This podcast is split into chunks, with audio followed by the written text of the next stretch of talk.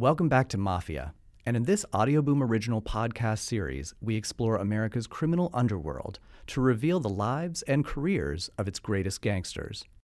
This series has been extensively researched and produced in consultation with experts, authors, and those who are actually there.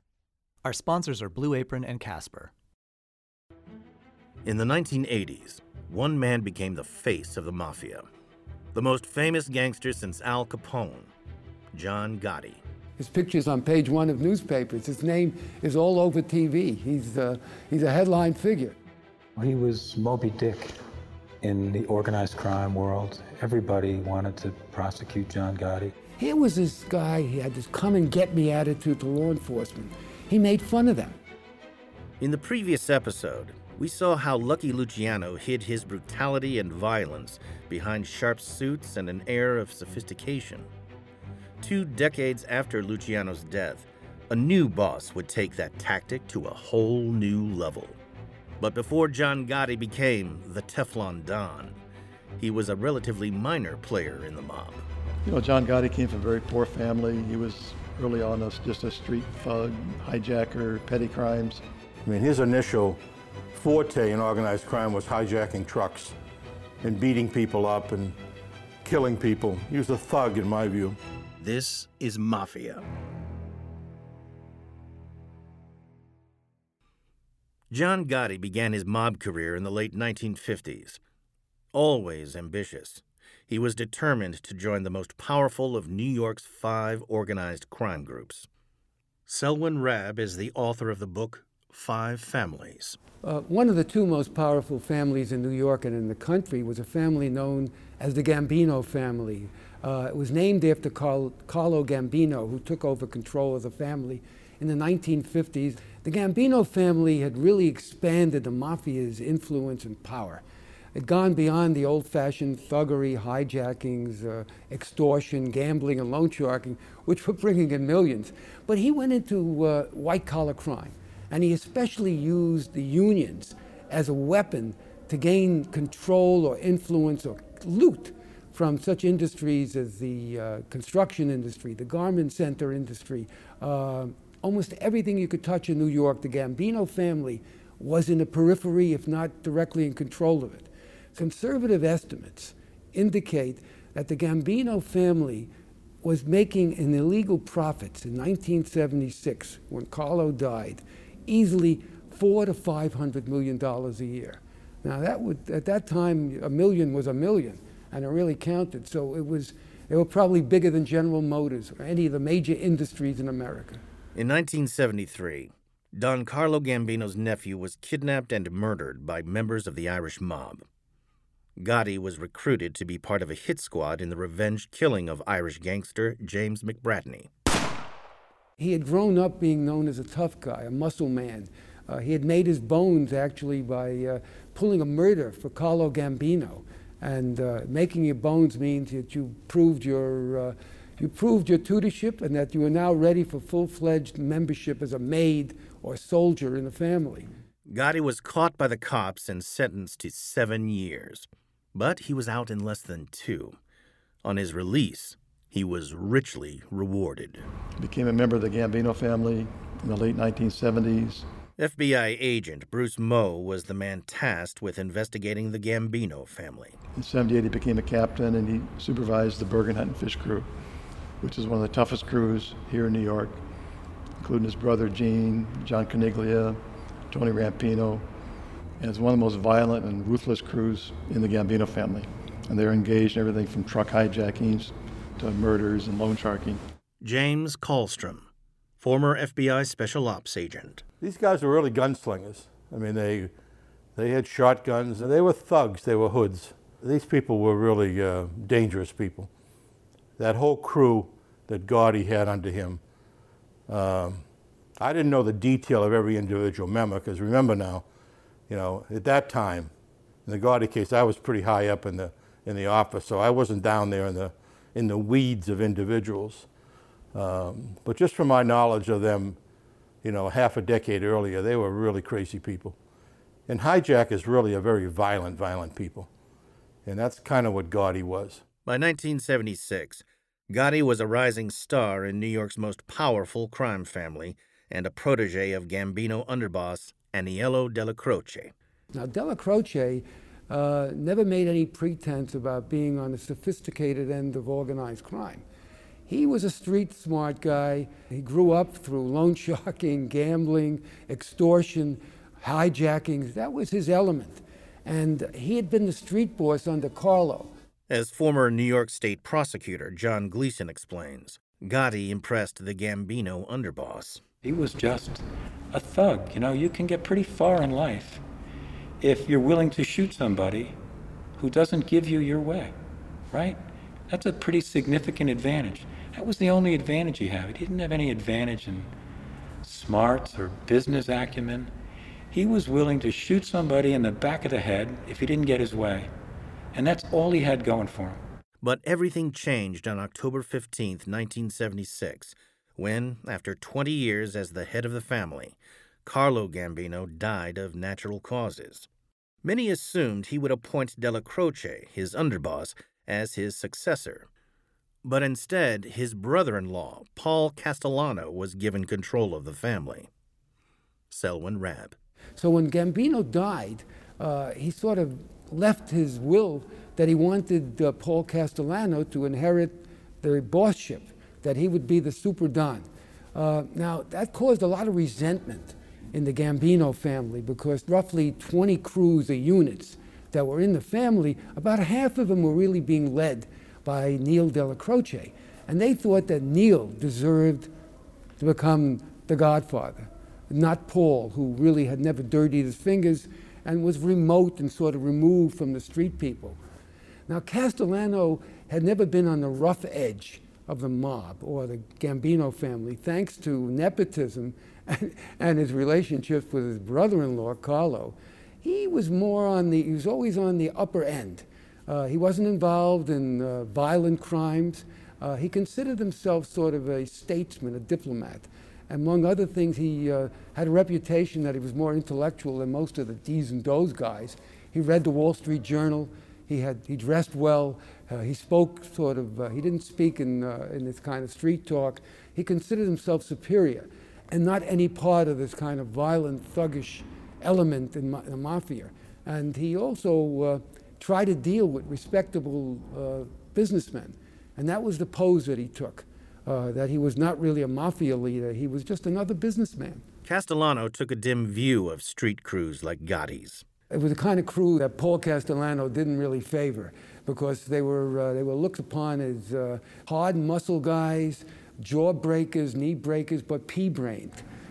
Paul then decided to compromise and show his diplomacy. So what he did, he kept Neil Dellacroce as his underboss, but in effect he turned over half of the Gambino family more or less to Neil's direction. So you had this major split that wasn't, maybe apparent, but there it was. Neil was running half the family, and at the same time, Paul Castellano was the presumed head. But it led to a lot of dismay because the crews that were under Neil Dellacroce thought they weren't getting a fair share of the loot. That what Paul was doing was he was doling out more to people who were loyal to him, obviously. As Bruce Mouw explains, Castellano gradually began cutting crews like Gotti's out of the most profitable rackets. In 1985, the Gambino family was somewhat factionalized. There were those who were associated with Neil Dellacroce, and there were those that were closer to Paul Castellano. Castellano and all his side made all the money. The Gotti's crews were all struggling, just trying to earn enough money to get by. Gotti's resentment of Paul Castellano soon bloomed into hatred. But as long as his mentor, Dellacroce, remained his senior, he wouldn't turn to violence. Neil Dellacroce, for many years, was the loyal underboss, and he's always loyal to the boss. He knew in 1985 that there was a lot of dissension in the family between the Gotti side. It's more of the street guys as opposed to Castellano and all the white-collar guys. But he was a loyal boss, and the boss came first, everybody else came second or third, and he always kept everything together. He knew that Gotti probably wanted to take out Castellano, but Neil was a stabilizing force. And look, guys, don't do anything stupid. He's the boss. You don't kill bosses in La Casa Nostra. The growing fractures within the family weren't the only problem the Gambinos were facing. The government was preparing to wage war on the mob dons. After the break. Ronald Goldstock is a former head of the New York State Task Force Against Organized Crime. Very often, in a Darwinian sense, you took out the lame and the weak and you allowed the strong to survive. And the mob in the Big Apple presented the greatest challenge of all. The bosses, the underbosses, the consigliere, even the capos, the captains who ran the street units, they never pulled the trigger. They never really extorted directly money from anyone. They were on the receiving end, but they weren't on the working end. For the most part, the biggest nut for the FBI to crack was New York. New York was the epicenter, the capital of the mafia in America. It really was the crown jewel. More money, more people, and they had 5 families. Most cities had 1 family. So if you could dismantle 1 family, you could be very effective. Problem in New York is if you took 1 family out, there were still 4 others that could move in, and in a sense just take over for what 1 family had lost. So it was very difficult in New York. The supervisors in New York came up with a great idea. They would have a specific squad for each of the 5 families in New York, the 5 largest and most powerful families in the country. So they had a Gambino squad, a Colombo squad, a Lucchese squad, a Genovese squad, a Bonanno squad. And in this way, each family was now in a spotlight and under a microscope. Head of the Gambino squad was FBI agent Bruce Mouw. We started out in 1980. There's very little intelligence in the Gambino family. So basically we started from scratch. And so the first couple of years we just spent conducting intelligence, developing informants, doing a lot of surveillances, just trying to develop cases against the hierarchy of the family and also influential captains. And one of the first cases we opened was targeting us John Gotti. 2 of the most amazing protagonists in one of the major crime stories in New York's history was the head of the FBI Gambino squad, one Bruce Mouw, whose main job was to get John Gotti. What a contrast between 2 figures.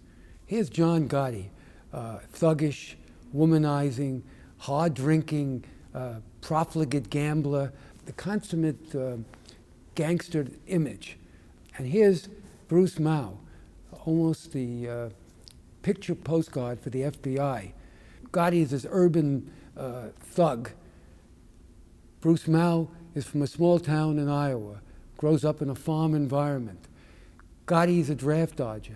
Bruce Mouw goes to the Naval Academy and becomes a hero submarine officer. He's a combination of Clint Eastwood and Gary Cooper, the all-American kid. And his main job is to get this all-American gangster. Even though he didn't grow up in the culture of New York or organized crime, he seemed to understand it. He had a sixth sense of figuring it out. And he had one quality, that he realized patience was the most important thing. And he comes in to take over a squad, which he finds the intelligence bin is vacant. They have nothing, almost no idea of who they're dealing with. Getting anything on John Gotti wouldn't be easy. When we started out in 1980, organized crime cases are probably the most difficult to investigate in the FBI because you're dealing with career criminals. These guys are surveillance conscious, they're always looking over their shoulder. They don't talk on the telephone. If they do, it's very cryptic conversations, so wiretaps and telephones are very difficult to be productive. They're reluctant to sign anything in writing, so they don't leave paper trails for white-collar cases. And they're career criminals, so they're experienced and they're hard to investigate. Also, they do get in trouble. They have the resources to hire the best criminal defense attorneys in America, and so they can vigorously oppose any case we bring. So these are hard cases to work. And probably the most important thing is it's so difficult to find witnesses. There could be a homicide, there could be a murder, and you do a crime scene, you talk to people and nobody saw nothing because they all know it was a mob hit, a mob homicide. They know what happens if they cooperate and testify, they'll get killed. So any witnesses that try to cooperate, like civilian witnesses, they know the ramifications, they'll get murdered. if they cooperate with the FBI or the police. So these are tough cases to work. And the most important thing is to have patience, a lot of perseverance, and realize you're not going to make a case in 90 days or 180 days. These are like 2 or 3 year investigations before they culminate in indictments. Fortunately, the bosses understand that, and they normally give you a lot of leeway as far as working these cases. Mouw had to find a way to break into an organization that practiced the Sicilian tradition of omerta, the strict mafia code of silence. He takes a small crew of maybe 8 or 9 agents, and he turns them into this incredibly vigilant, unearthing evidence. And he tells them, you can't sit on your rump. He used more blunt language. You got to go out there and do street work. You got to meet these people. You got to find out who they are, who meets with them, take license plate numbers. You got to do all this dirty legwork to try to get clues so we can get probable cause that maybe we could actually eavesdrop electronically on them or find informers. And he gets these people and he gets them to work almost as hard as he does. He was putting in 15 or 16 hour days. In fact, there was sort of a good-natured joke about him. They called him Chairman Mouw, but it got results. And this incredible patience finally paid off. It took years. When you investigate a crime family, you always look for a weak link and try to find some place where they're vulnerable, where somebody's talking. We like to find a gossip. And Gotti had a number one man by the name of Andrew Ruggiero, who kind of ran the crew for John because John was too busy gambling and partying to do all the day-to-day stuff. So Angelo was his number one guy. Angelo was a talker, a gossip, and very active. And we realized that he would be the key to getting Gotti and his crew. John Gotti had a sidekick, a friend who went back to his teenage days. Name was Fat Angie, Aniello Ruggiero. Angie Ruggiero was intimately known as Quack Quack. He gossiped a lot. He liked to talk. He liked to blab. And we learned that Ruggiero moved to a house in Cedarhurst, Long Island, and he was meeting other members of the Gambino family in his kitchen. And so we had several informants who would talk about this, and they told us where he's meeting. There were criminal conversations. We first conducted surveillances to prove they were members of the Gambino family meeting with Angelo at his residence. And then we corroborated that with the informants. And then once we had that information, we put it together in an affidavit to apply for Title III electronic surveillance, where the affidavit would result in a court order would allow us to go into his house, put a bug in there, and then subsequently monitor the conversations for 30-day periods. Every 30 days, you have to get a renewal application to continue the court order if the previous 30 days have been productive. And so that's how we basically do our electronic surveillance. In 1981, Mouw's team were granted court permission to bug Aniello Ruggiero's phone and home. He was meeting like in a little dining area right outside his kitchen, and so our technical people put a bug in there to capture those conversations.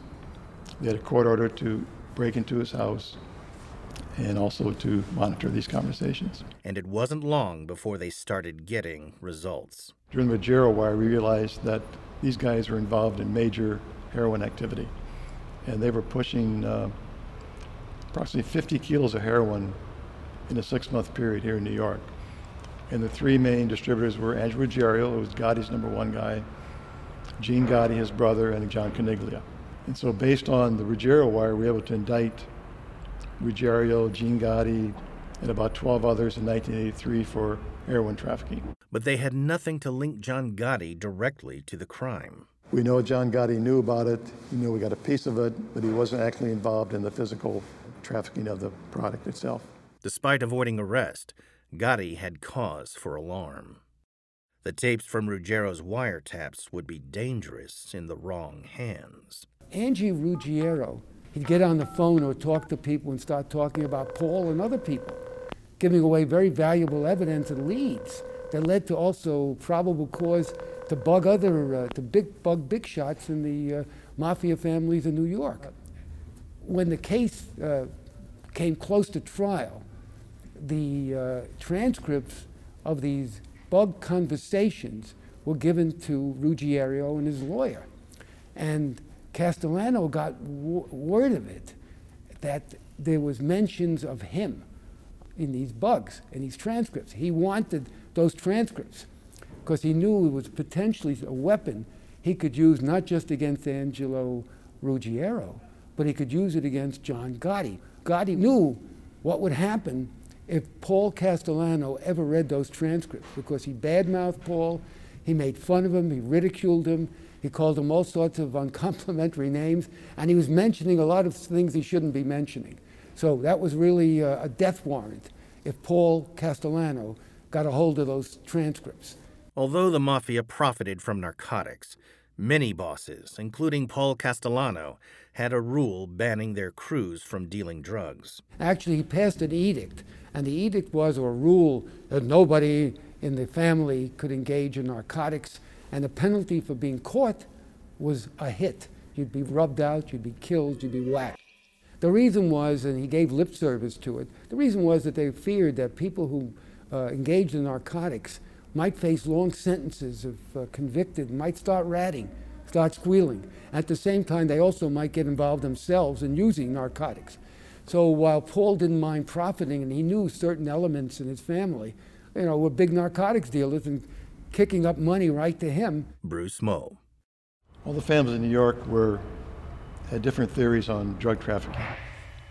Technically, according to the Commission, you were not supposed to engage in any types of narcotics trafficking. But of course, there's a lot of money to be made in heroin trafficking, marijuana, cocaine. So some of the families abided by it, some of the families ignored it, some of the families just looked the other way. Castellano was two-faced about narcotics dealing. Many of his captains, including John Gambino, Patsy Conti, were major international heroin dealers. Paul knew this, but he looked the other way. As long as he got a new Mercedes every year or a new car, a lot of money from this. As long as nobody got caught, he would look the other way.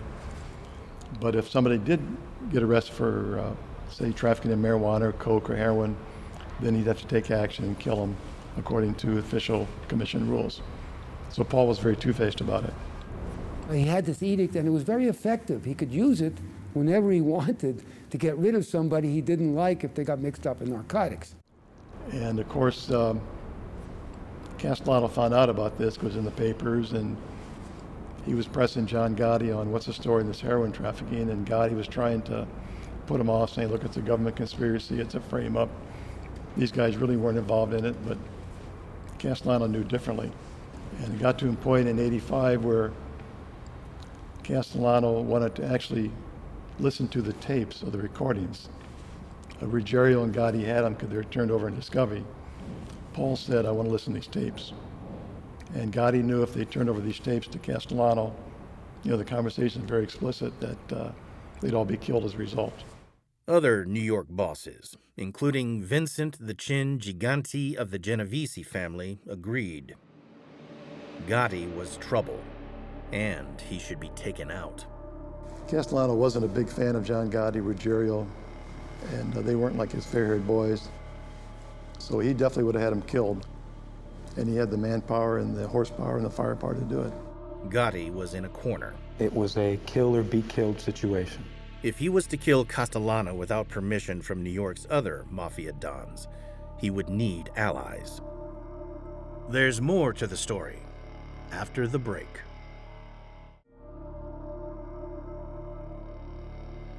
Then in 1984, Paul Castellano was indicted on charges of conspiracy and murder in the Commission case.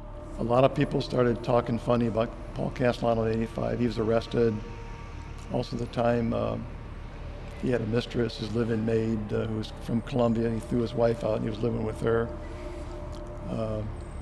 They thought he might become a rat. He might cooperate with the government. And so in 85, there's a small faction of the Gambino family started meeting about plotting to overthrow and kill Paul Castellano and take over the family. This was Gotti's chance. Gotti knew he needed a preemptive strike, and he knew it wouldn't be easy. Castellano was the godfather of a major family, his own family. And but what he did was to try to smooth out what would happen in the aftermath.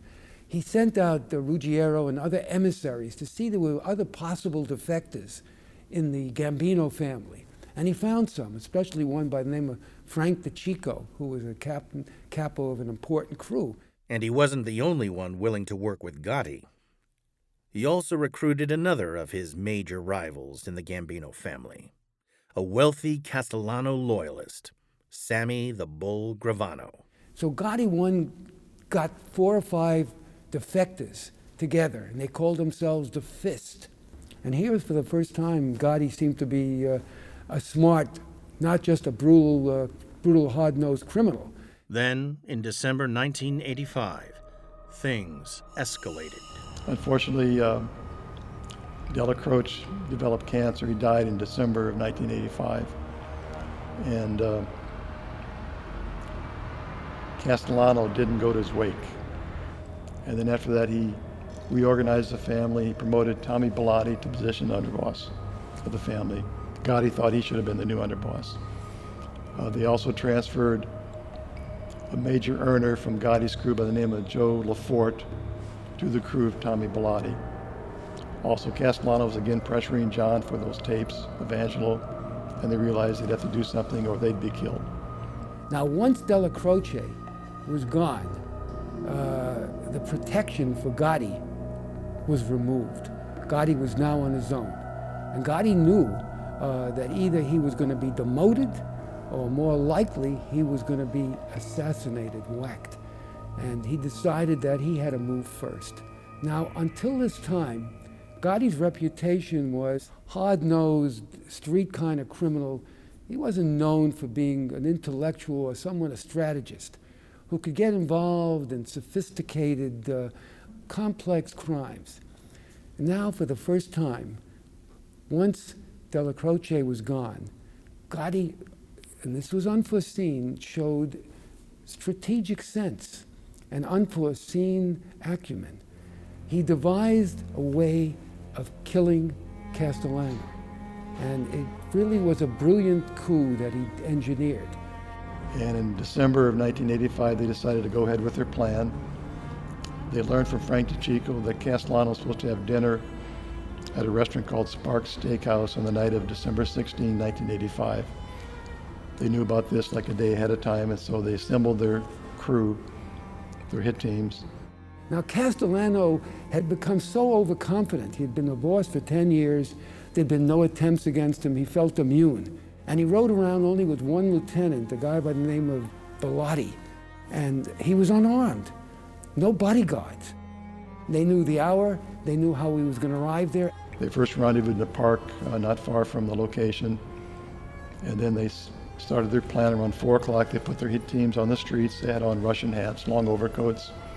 He had everybody dress in white trench coats and also wear Russian fur hats. And the idea was that everybody would look the same, so any passers-by on the street could not really make a solid identification. Gotti himself was only feet away in a parked car. His new right-hand man, Sammy Gravano, sat beside him. Gotti wanted to see the killing of Castellano for himself, a hit that would change the mob forever.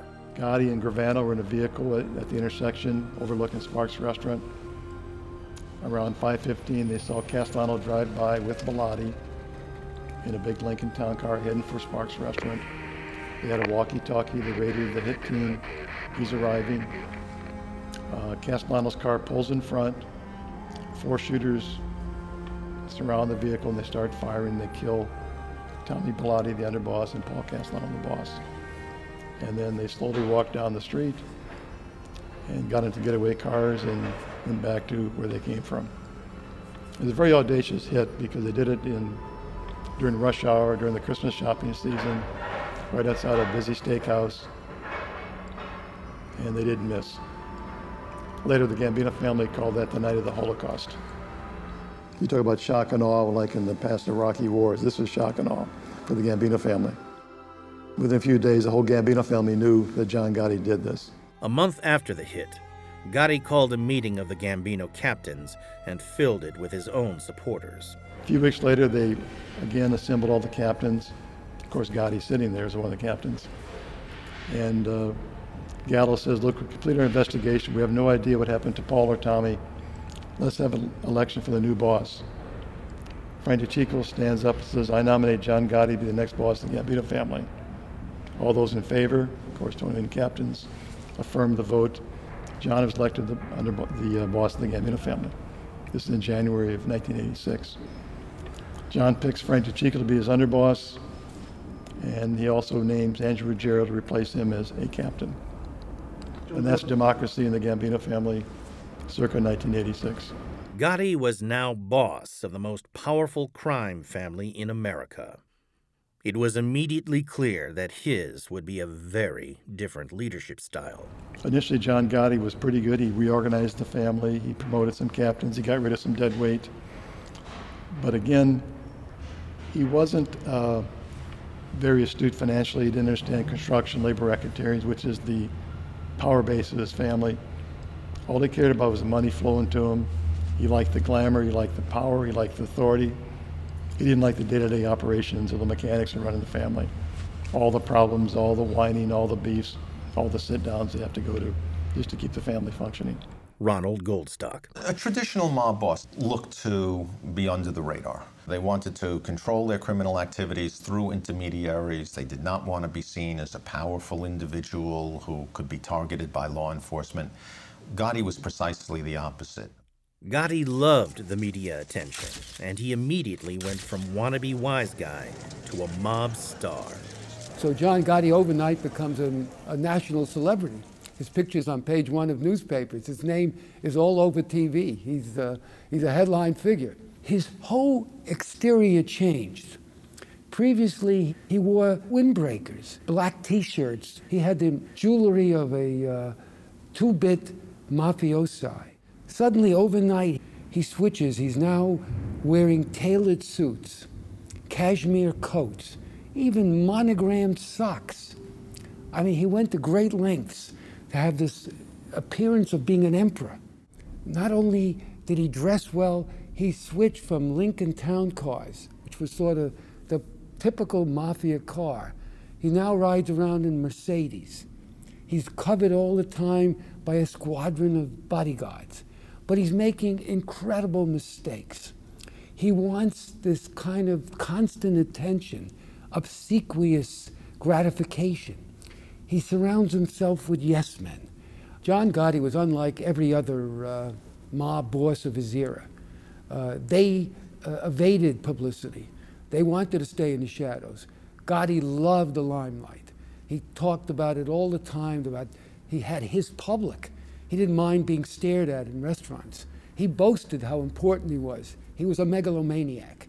And the media went along with this. When do you have a mob boss who smiles at you, walks, waves, sports with you? So the press, in effect, turned him into a celebrity godfather. He was good copy. He was good on TV. He courted the press. The press soon nicknamed him the Dapper Don. But even as he ascended to the throne of the Gambino family, Gotti was awaiting trial on an assault charge from 2 years earlier. Gotti, in his usual thuggish approach, had gotten into a brawl over a parking incident in Queens. What happened was that Gotti and his driver double parked and blocked the car or van of a refrigerator technician or mechanic. And the mechanic had no idea who Gotti was. He came out, started complaining. He got into a tussle with Gotti and one of Gotti's flunkies. And the end result was they beat up this refrigerator mechanic, and they also stole about $300 from him. The mechanic, not knowing who he was dealing with, made a complaint. They went to the cop. He saw where Gotti had gone into a nearby bar, which was actually a place where Gotti was using as gambling headquarters. It was one of his bookie joints, and he pointed out Gotti. Gotti gets arrested. Ronald Goldstock. Somebody who's going to be in the mob boss doesn't put himself in the position where he can be arrested for what is essentially a meaningless incident. Now, 2 years later, this looked like a two-bit crime in Queens in New York, Queens County, and the Queens DA sees he's got this headline figure suddenly. A crime that would have been disposed of, you know, it was a he said kind of situation, would have been thrown out probably with a small fine. The district attorney wants to make this into a sensational case because he's got this important mafiosi in his clutches. So he brought Gotti to trial. Then before it goes to trial, all this Castellano stuff happens. Romuald Piacek, the refrigerator technician, now found himself testifying against the #1 criminal in the country, and he was having second thoughts. He suddenly found out who he was dealing with, and he tried to hide. The DA's office detectives had to run him down. He was a reluctant witness. They dragged him into court. They found out later that the brake linings on his car had been cut, and also he'd been threatened by people on the street. So he goes into court, and when he's asked to testify and point out who was the assaulter, he has no memory. He says he couldn't remember anything. And there was a very memorable headline in one of New York's tabloid newspapers. And the headline was, "I for Gotti." And the case, of course, was dismissed. And so Gotti walked out, and he now seemed, again, triumphantly boasting to the press that he was being picked on and victimized by law enforcement. Gotti walked free. But less than 2 weeks later, in April 1986, he was back on trial. And this time, the charges were far more serious. A RICO case, a conspiracy case, in what is known as the Eastern District. It's a section of New York. It's actually, the trial was in Brooklyn. Now, this had also occurred 2 years earlier. He had been arrested, but the case was really aimed at. It was one of the Gambino squad's cases they were trying to make against Aniello Dellacroce. He was the lead defendant and the really important defendant when the case was brought, when the indictment was brought and the investigation was concluded. And Gotti was so obscure that at the time that he came for arraignment, nobody knew how to spell his name. They got his name spelled wrong. He was just another capo in Dellacroce's wing of the family. Now Dellacroce's dead. And who's the important and suddenly, surprisingly, overnight becomes the lead defendant in this case is Gotti. Many people in the Justice Department and many organized crime prosecutors and investigators thought it was a weak case. Since the case had been aimed, tailored, and made to convict Dellacroce, it wasn't, the evidence against Gotti didn't appear to be that strong. And they recommended that it be thrown out because what would happen is anything they used in a case that was lost, they could never use against Gotti again. Despite this, there was a dispute within the Justice Department, and the Brooklyn U.S. Attorney's Office decided to go ahead with the case. The young assistant prosecutor, John Gleeson, hoped they'd hit Gotti with the maximum 20-year sentence. It was a racketeering case with what we call predicate acts, particular crimes that they committed as part of their membership in the Gambino family. Gleeson hoped it would be a humiliation for Gotti, but instead, Gotti turned it into a media circus. Overnight, it became a media sensation because of the attraction to John Gotti. After the break, as author Selwyn Raab remembers, Gotti even tried to bring members of the press on side. He would have espresso with some brandy that he would pour in, or anisette, and he often invited the women reporters, never the male reporters, to share these drinks with him. He opened doors for the women. He considered himself a new element in organized crime, and he was somebody who was untouchable. So in that sense, he was great copy, and the press fed off of him and made these headlines about him and glamorized him, glorified him. Here he was, a killer criminal, a stone-cold killer, and yet he was looked upon as some virtuous figure. And part of it also, the public ate it up. There was a vicarious kick to this. Here was this guy, he had this come-and-get-me attitude to law enforcement. He made fun of them. When he was being trailed, he would actually make believe he was shooting back at them. He courted all this attention, and the press loved it. The media ate it up, and he relished in it also. So what they did was they made him into the celebrity figure. And there's always, it's not just with Gotti, it goes back to Jesse James, Criminals in America's Past. Here's somebody who defies authority. He doesn't work a 9-to-5 day. A lot of people think he has this glamorous life. Here he is, he's dressed well. He rides around with a covey of bodyguards. He thumbs his nose at law enforcement. So here you have this ignoble figure, this cruel, vicious killer who's looked upon in some way as a hero. It's a terrible indictment not just of the media, but also of this kind of underlying vicarious kick public gets out of figures like John Gotti. What nobody knew at the time was that Gotti's victory had always been guaranteed. Gotti had an insurance policy that he'd get a not guilty verdict. One of the jurors was bribed. In fact, the juror, you talk about good luck, had some remote relationships with some underworld figures, and they actually approached the Gotti family or the Gambino family and offered to make sure there would be no conviction.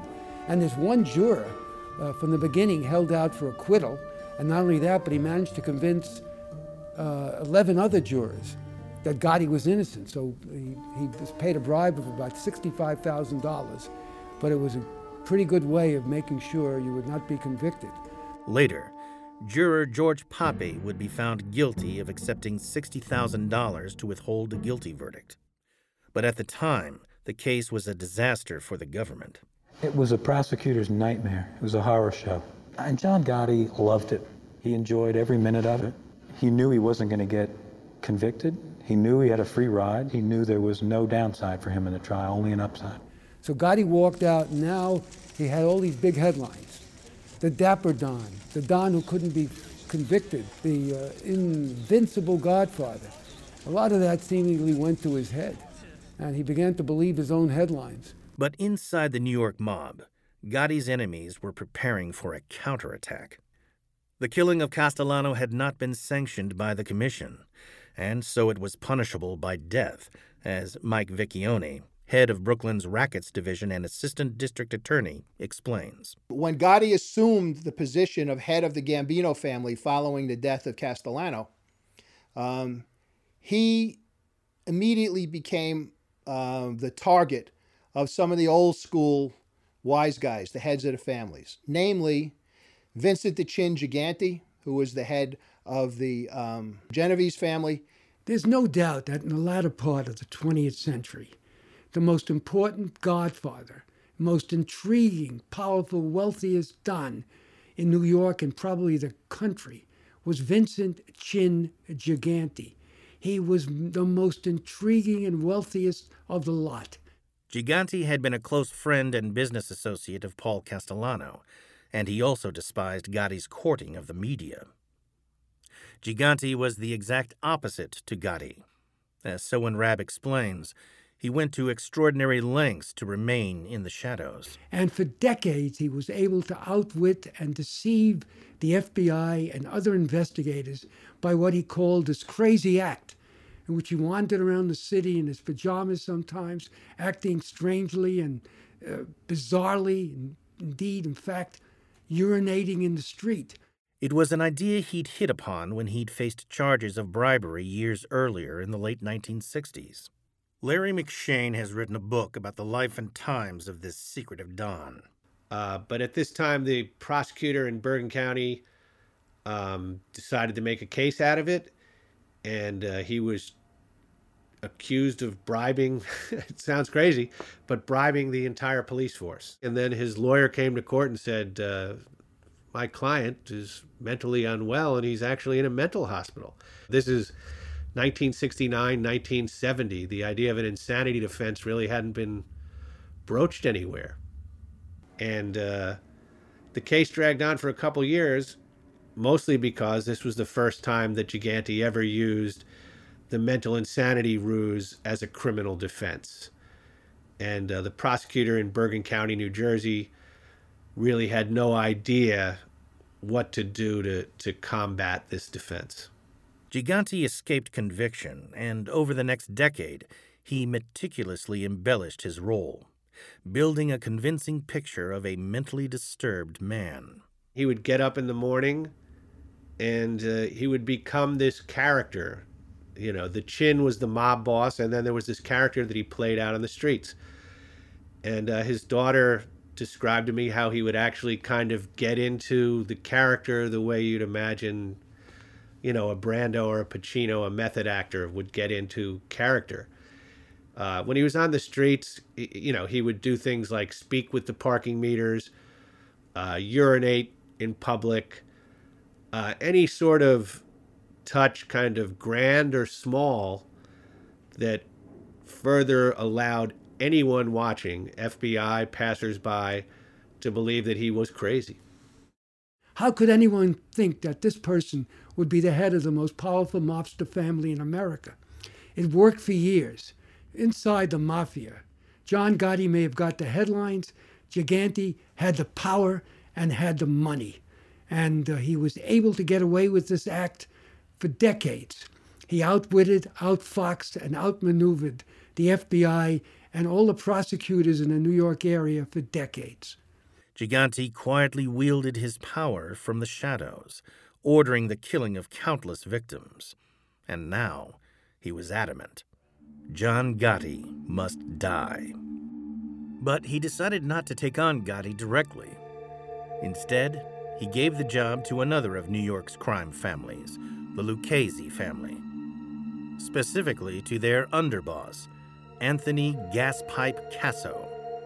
Joe Ponzi, chief investigator in the Brooklyn DA's office, explains. Casso and Gigante decided to exact a measure of revenge and kill John Gotti. And that attempt actually took place in April of 1986 in front of a social club in Brooklyn. On April 13th, 1986, one of Casso's men approached the Veterans and Friends Social Club in Diker Heights, Brooklyn, where Gotti and his underboss, Frank DeCicco, were supposed to be attending a meeting. Mike Vecchione. So they cooked up this scheme where a bomb was going to be put under the car that Gotti was in with his longtime driver on a Sunday morning outside of a social club that they knew that Gotti frequented on a regular basis. They put the bomb underneath the car, they set it off.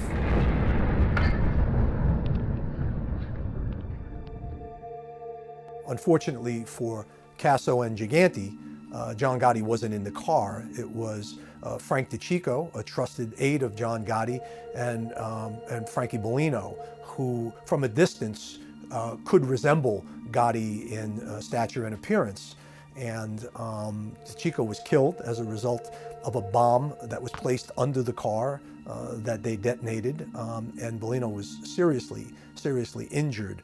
So Gotti now knew that someone attempted his life, had attempted to kill him. So in retaliation, and he figured it out that it was Gaspipe. In retaliation, he put together a hit team to kill Gaspipe. It would be the start of an all-out war. As DA Chief Investigator Joe Ponzi explains, the Gambinos soon set a trap for Casso. Casso had made an appointment to meet an associate of his for a discussion about some stolen treasury bills, but in fact he had been set up.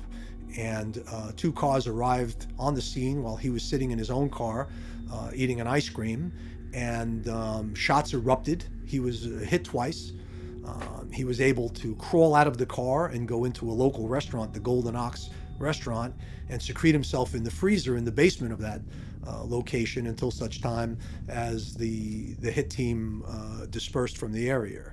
Casso was determined to track down his would-be assassins. Casso, he was out of his mind with rage and anger and was willing to do anything to exact revenge on the individuals who were responsible for that attempt on his life. He contacted an old acquaintance for help, Burt Kaplan, a small-time criminal with connections in all sorts of places, including the New York Police Department. Kaplan introduced Casso to two New York detectives, Stephen Caracappa and Louis Eppolito. DA Chief Investigator Joe Ponzi knew both cops. I knew Detective Eppolito better than I knew Detective Caracappa, only because Detective Caracappa was very tight-lipped, very buttoned-down, very mysterious almost in some way. Louis was much more gregarious, much more flamboyant, always telling stories, always telling jokes, always had an audience around him. I knew that early on in his career, there were allegations that he passed information over to a wise guy, but he had been charged departmentally, not criminally. and he was exonerated. So as far as I was concerned, it was probably just because he had wise guys in his family and maybe nothing more than that. I had no reason to believe that either one of them were capable of anything like this. But Kaplan knew that Caracappa and Eppolito were willing to moonlight for the mob. And as luck would have it, Eppolito worked in the very precinct where the attempt on Casso's life had taken place. With an investigation already underway, it was easy for him to discover who the police suspected. Eppolito passed the names to Kaplan, who forwarded them to Casso. One of the names on the list was a young street hood with minor mob connections, Jimmy Hydell. The reason that Gaspipe wanted to find first Jimmy Hydell is because he knew that Jimmy Hydell was kind of a weak link. That if he had gotten him in a position where he would make him talk and he would be able to get the names of the other people. But Jimmy Hydell had gone into hiding, so Casso turned to the corrupt cops again. For $30,000, they'd find Hydell and deliver him to Casso, alive. He had a tool that none of the other families had, which is why he often and somewhat euphemistically referred to them as his crystal ball. It allowed him the opportunity to see things that no one else could see.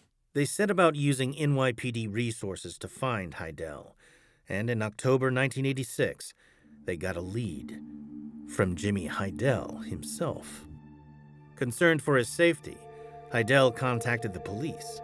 He couldn't have known that by doing so, he would be giving his location to the men hired to hunt him down. They went directly to the vicinity of Dyker Park, which is in the area of 86th Street and 14th Avenue in Brooklyn. They scoured the area for a considerable period of time and ultimately spotted him near a laundromat on 15th Avenue right off of 86th Street. They approached him. Eppolito and Hydell had some prior contact, so it seems that Hydell knew who Eppolito was and that he was an active New York City cop. They told him that he needed to come with them to accompany them back to the precinct, and they ultimately put him in the unmarked car that they had. It was Eppolito and Caracappa. Mike Vecchione would later work to expose the crooked cops. They met him and put him in their car, handcuffed, and told him that they were taking him back to the police station. They were going to ask him some questions. All seemed to be above board for a bad guy like Jimmy Hydell. I mean, he was always a hanger-on, a wannabe in terms of mobster. So getting put in a police car is nothing unusual for him.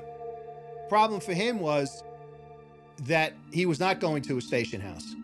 They handcuffed him and put him in the trunk of the car. Assaulted him some, I'm sure. I'm told there was a sufficient level of resistance on Hydell's part, and then contacted Burt Kaplan, who contacted Casso, who informed them that he wanted them to bring Hydell to him at the Toys R Us parking lot off of Flatbush Avenue in Brooklyn, and that's where the exchange actually took place.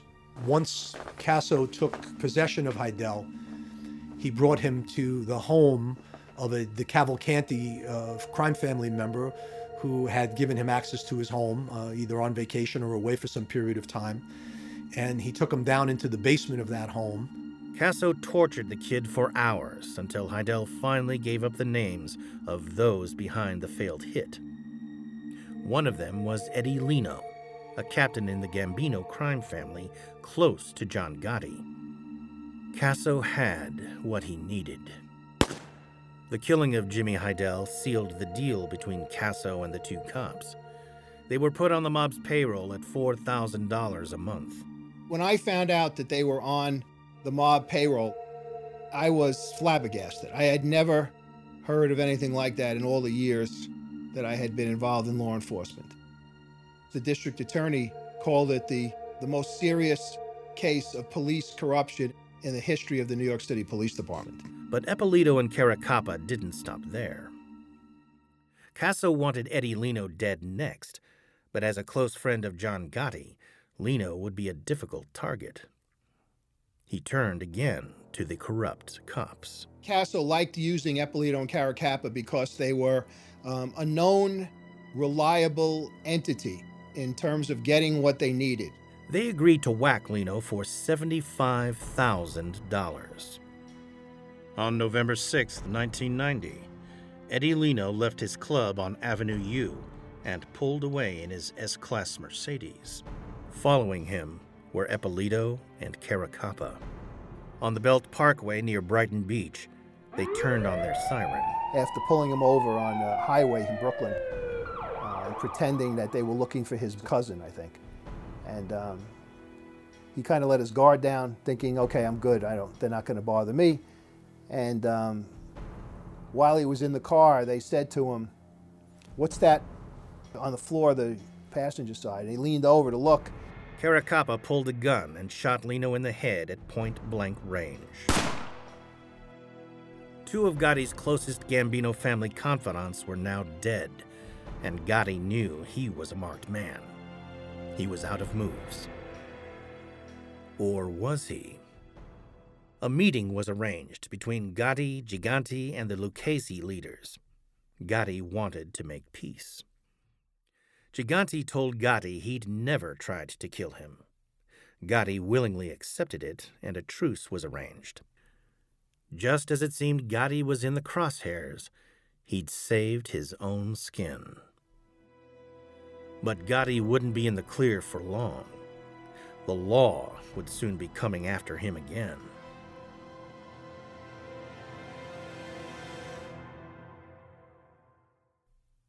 In the next episode, we'll see how Gotti's ability to escape justice saw the newspapers label him the Teflon Don, because no charges would ever stick. Gotti's got three big victories, and he has supporters cheering him when he walks out of the courtroom this time, third time in about 2 years. But we'll speak to those inside the FBI and the Bureau's Special Ops Unit. It was important that the rule of law prevail here. It was important that someone who was a thug, a killer, not get away with this. Now we had three mics going, and John Gotti was coming to the club. He went in the hallway a few times, but he wasn't going upstairs. And you always wonder, did they discover something? Did they make the tech guys? Did they leave a little piece of wire behind? Has it been compromised? Who, through daring surveillance operations, finally got to Gotti. This has been an Audioboom original. Thanks to our sponsors, Blue Apron and Casper. And be sure to check out Empty Frames on Apple Podcasts today. Please rate, review, and subscribe on Apple Podcasts or wherever you listen to your favorite shows.